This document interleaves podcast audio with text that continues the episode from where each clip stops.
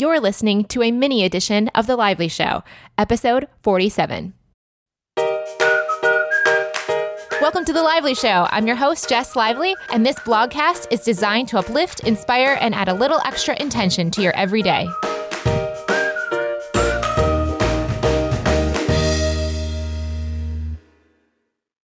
Welcome to the mini edition, guys. Thank you so much for sharing your time with me today. I'm so excited to launch my first intention question Q&A. I loved listening to these questions, you guys, from last week that you guys sent in. It was amazing to hear your voices and to hear the accents and the personalities behind these words that I see on the screen all the time. It was so incredible. Thank you so much. Before I get started in answering today's question, I also want to say that we are coming up upon the 50th episode of The Lively Show. I can't really believe it, but I'm very excited that it's coming in order to celebrate the 50th episode, I am looking to get little stories about how the show has influenced your life. If the show or any of the guests we've had on on the Thursday episodes have changed your life for the better in some way whatsoever, please go over to jesslively.com slash 50 in order to share verbally, to actually share in a three minute clip. You can talk for any length of time you want, between one and three minutes long, to share what episode changed your life life and why. I'm going to create a little special 50th episode edition of the show where I share your stories of how the shows have affected you. So again, just hop over to jesslively.com slash 50. And now for today's question.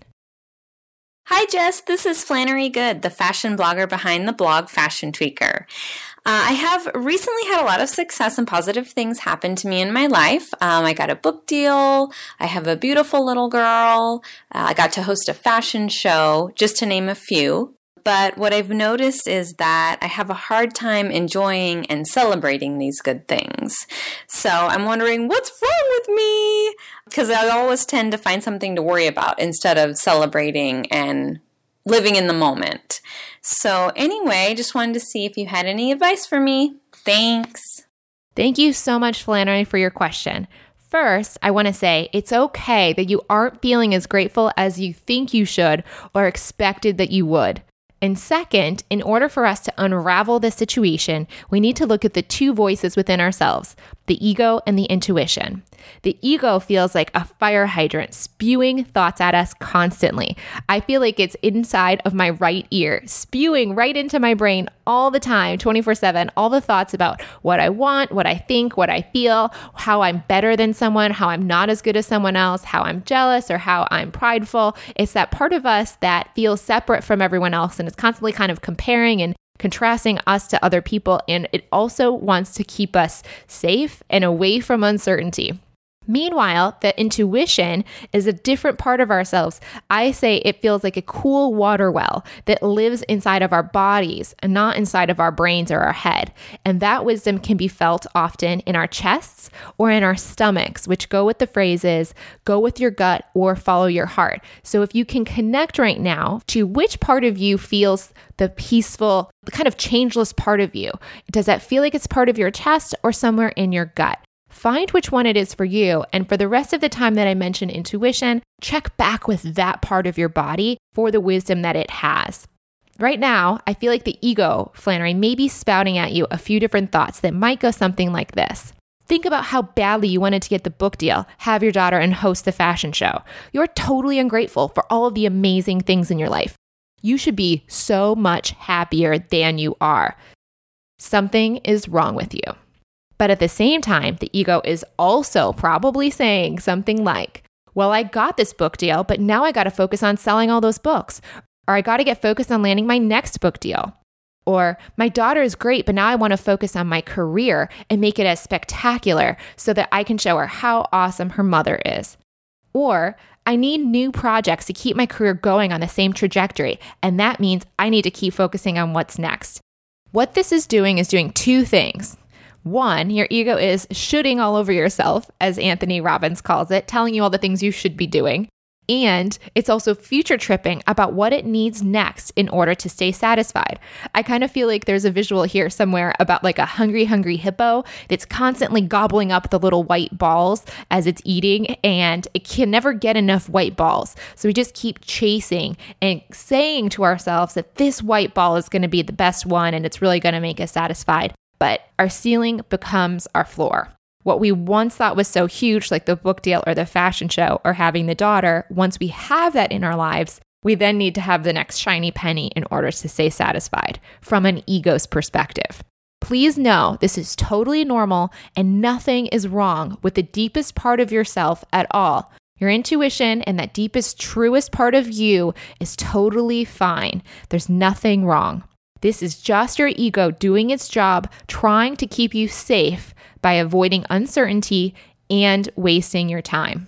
Thankfully, there is a deeper, peaceful part of yourself that I call that intuition, which is also here. So, no matter how quiet it may seem whenever your ego is having a hissy fit, it is still there.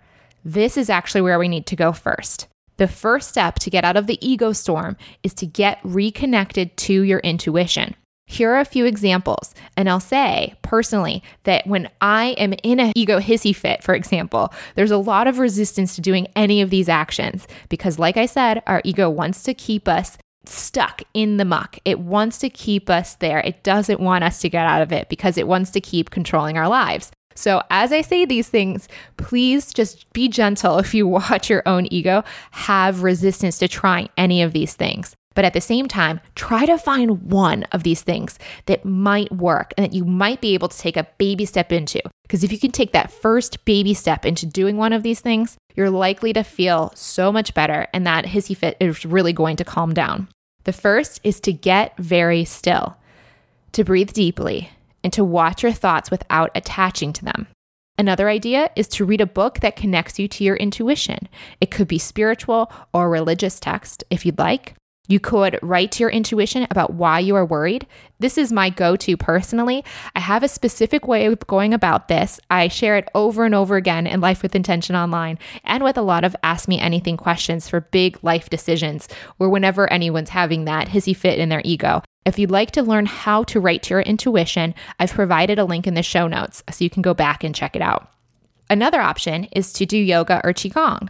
Now, yoga is great for anyone that has easy access to a studio or has a consistent practice. But if you don't or you're not interested, there is a seven minute Qigong video that is on YouTube, and you don't have to get into workout clothes. It's only seven minutes long. You can do it completely wherever you are. I mean, if you're in office right now, maybe you want to be in a quieter little conference room or something, but it is a very, very peaceful centering experience. And again, I've shared it in the show notes. So if you want to check it out, just go over to jesslively.com slash appreciation. And last but not least, you can also watch a YouTube video with someone who lifts you up, someone who connects you to that deepest part of you. For me, my go to list includes Wayne Dyer, Oprah Winfrey, Stephen Covey, Jim Rohn, Joyce Meyer, Joel Osteen, and Steven Pressfield. Once you can detach from the specific thoughts your ego is spouting at you, you can then connect to the part of you that is peaceful, whether good things are happening or bad things are happening. Once you're there, once you're in that place of peace, then you can gently turn your attention to the awesome blessings in your life. As you look at the things in your life from the perspective of your intuition, you will feel a sense of non attachment to things like the book and the fashion show. This does not mean that they aren't great blessings. It just means you're no longer expecting them to bring you unending amounts of happiness forever or even right now in the present moment. They are just outcomes. They can never provide joy and fulfillment in and of themselves. Because the truth is, we bring joy and fulfillment to them by living from our values.